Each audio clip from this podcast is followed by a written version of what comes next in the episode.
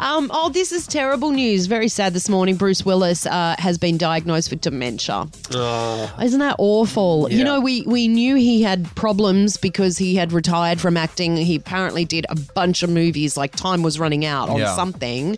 And there was um, some sort of medical diagnosis made, and the family's very relieved that that diagnosis has been made because they knew there was something going on.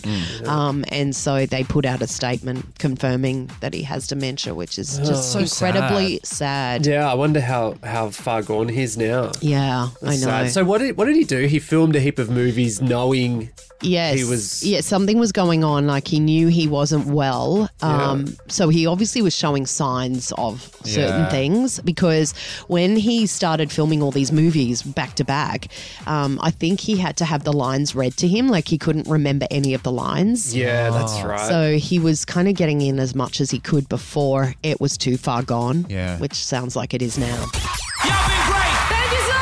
Kyle and Jackie O.